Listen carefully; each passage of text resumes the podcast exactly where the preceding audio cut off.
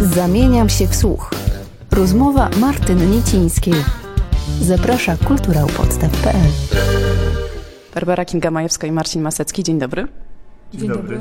Stworzyliście przepiękną płytę z kolendami polskimi, europejskimi, y, śpiewanymi w zupełnie innym języku niż jesteśmy do tego przyzwyczajeni. Już sam tytuł płyty jest tajemniczy. Czy moglibyście go rozszyfrować? Taratil id al-Milad to znaczy po arabsku kolendy albo pieśni bożonarodzeniowe. Dialekt y, z okolic Aleppo. No właśnie tutaj chciałabym to sprostować, to już tak się trochę utarło, ale szamani Jakub, która jest autorką tłumaczeń, prosi, żeby jednak ograniczać się do określenia, że jest to di- dialekt e, syryjski, nie z okolic Aleppo, bo to jest troszeczkę jakby za dużo i też wskazuje na jakąś taką traumę tego miejsca i na tragedię i wykorzystywanie tego wszystkiego, co się medialnie dzieje wokół tego miejsca, do tego, żeby przyciągnąć uwagę do tego projektu, a o to nam nie chodzi. Skąd pomysł, żeby nagrać y, kolendy w zupełnie innym języku, języku arabskim, żeby zwolnić tempo, żeby zmienić tonację?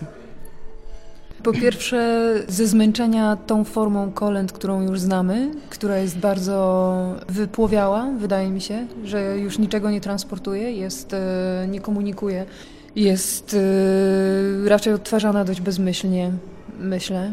I chyba po, pomysł też polegał na tym, żeby y, przebiegunować jakby te, to, co znamy z, z kolęd. Po pierwsze ta, ta forma radosna, która ma nam dostarczać trochę energii i, i, i, i słońca, jakkolwiek y, rozumianego, y, w momencie, kiedy jest już ciemno i zimno i potrzebujemy radosnych, dobrych nowin. Więc próba z, m, zmienienia tego w najprostszy sposób, czyli zmienienia trybu. Może ze względu na to, że uważam, że jednak żyjemy w czasach, kiedy, kiedy chrześcijaństwo przeżywa dość poważny kryzys i jest to na pewno y, czas upadku tego autorytetu, którym był Kościół przez ostatnie kilka wieków. Więc można, można zapytać się, czy, czy rzeczywiście są to, są to dobre nowiny, czy, czy, czy jest to tak jednoznacznie pozytywna e, historia z perspektywy czasu w szerszym kontekście. A druga zmiana e, to jest właśnie chyba myślenie o tym w, w moim przekonaniu, jak najdalej można mm, uciec od języka polskiego, od jego brzmienia, od rozumienia tej historii, żeby odtworzyć ją w swojej głowie, kiedy nie słyszymy słów, które znamy na pamięć, a jednak wiemy, jaka to jest historia, to wtedy jakby słysząc te słowa, które nam nie, nie mówią tego, y, co, co, co jest oczywiste, zaczynamy może ją rozumieć troszeczkę inaczej. I też chodzi o brzmienie innego kompletnie języka, które jest piękne. Я зырай рун, я зырай рун, я зырай рун. Мефел кафес зырай рун. О канак, канак, канак.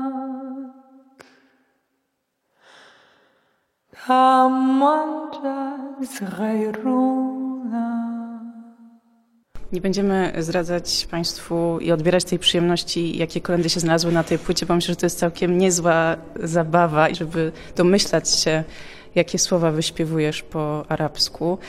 Czy udało się przełożyć tak jeden do jeden te kolendy? Czy są tutaj jednak jakieś subtelne różnice w języku? Czy tłumaczka miała jakieś zagwozdki i się z Wami konsultowała w tej sprawie? Tak, proces tłumaczenia trwał dość długo i było tam wiele kwestii dotyczących przystosowania ilości sylab i akcentów do melodii. I myślę, że udało nam się stworzyć e, dobry kompromis pomiędzy zachowaniem linii melodycznej, e, a włożeniem w niego zupełnie inny zestaw dźwięków, które odpowiadają słowom oryginalnym kolęd. Ranulu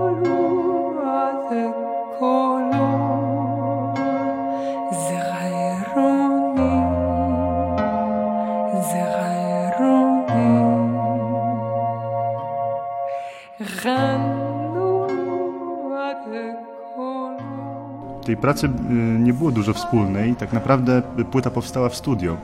Popraw mnie, jeżeli się mylę. Zastanowiliśmy się, jak to zrobić, jak ująć y, to, y, ten temat muzycznie. Mm, Ich, ja proponowałem, żebyśmy nie tworzyli partytury i żebyśmy nie e, pisali tego, tylko żebyśmy, żeby Basia po prostu śpiewała tak pięknie jak śpiewa, a ja żebym jej akompaniował spontanicznie.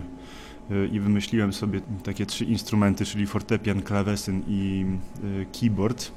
No i to jest już trochę detal techniczny, ale ten klawesyn jest taką trochę lutnią, może jakoś daje taki posmak też trochę wschodni.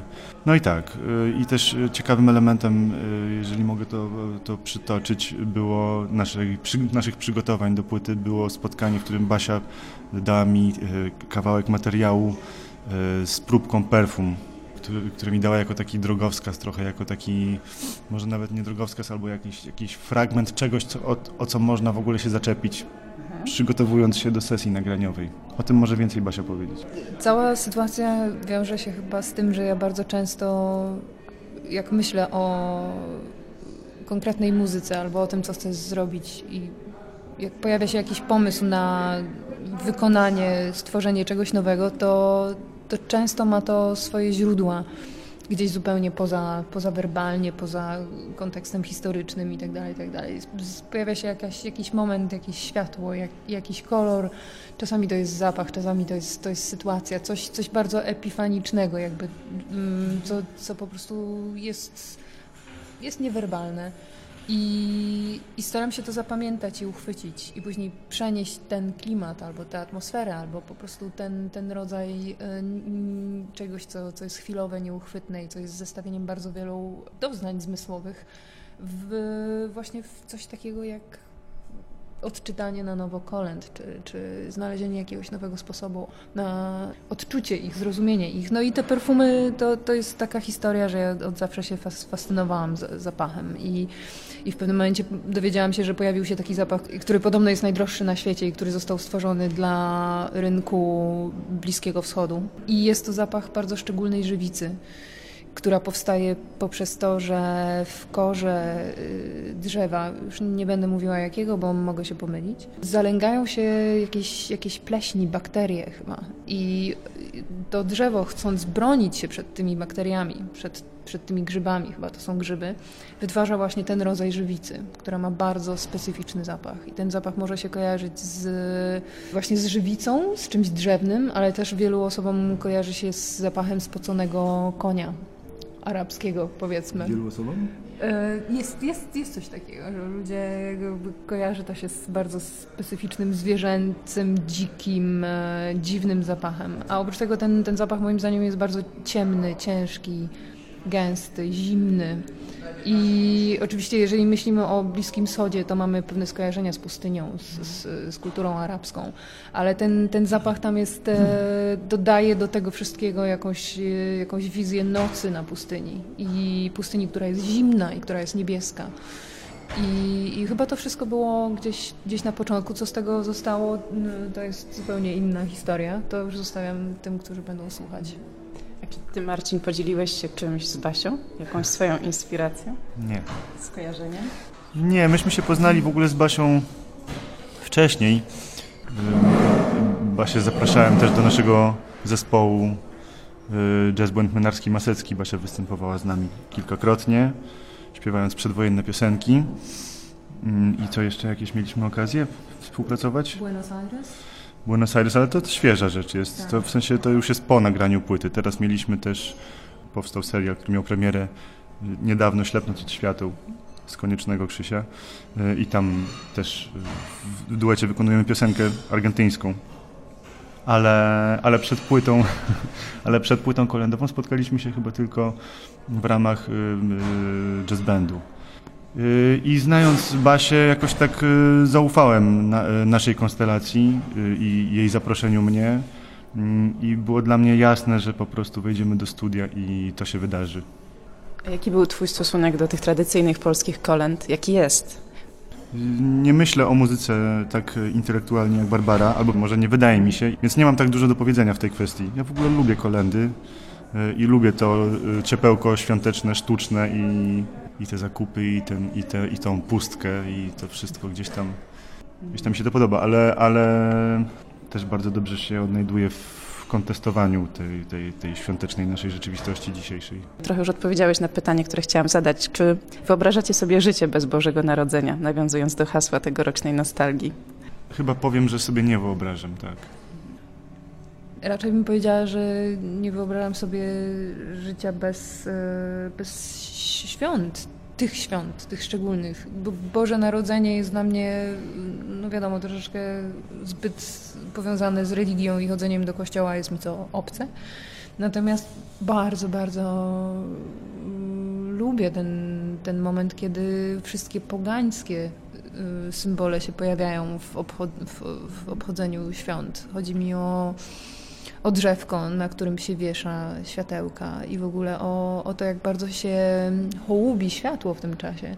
I jedzenie, i ciepło, i bycie razem, i bycie wokół ognia, i, i świece. I uwielbiam na przykład tę te, te, tradycję niemiecką, y, co prawda, ale zapalenie czterech y, świec w kolejne niedziele adwentowe. Na koniec ten, ten wieniec jest pełen światła. I uwielbiam te rytuały i je bardzo, bardzo cenię. I ta pierwsza gwiazda i, i tak dalej, i tak dalej. Jeżeli chodzi o Kościół i, i, i inne sprawy, to jest to mi obce i dalekie, ale wszystko to, co pozwala nam przetrwać zimę, ten trudny moment i to, jak te wszystkie rytuały wiążą się z naturą i z, ze światłem i z temperaturą i tak dalej, to, to jest piękne. Mówiąc, że sobie nie wyobrażam życia bez Bożego Narodzenia, nie miałem na myśli narodzenie Boga, tylko y, ten, ten czas i to, co Basia powiedziała, wszystkie rytuały, i uwielbiam rytuały i wszystkie, wszelkie możliwe y, symbole, które nam pozwalają się spotkać i wymyślone przez nieważne jaką kulturę, są dla mnie super ważne i, i bardzo je lubię. Bardzo dziękuję. Barbara Kinga-Majewska i Marcin Masecki, twórcy niezwykłej płyty z y, polskimi i europejskimi kolendami po arabsku, dzięki którym ja na pewno w tym roku będę inaczej słuchać tych tradycyjnych wykonań. Dzięki. Dzięki. Dziękuję. Zamieniam się w słuch. Rozmowy Martyny Niecińskiej. Dostępne na kulturaupodstaw.pl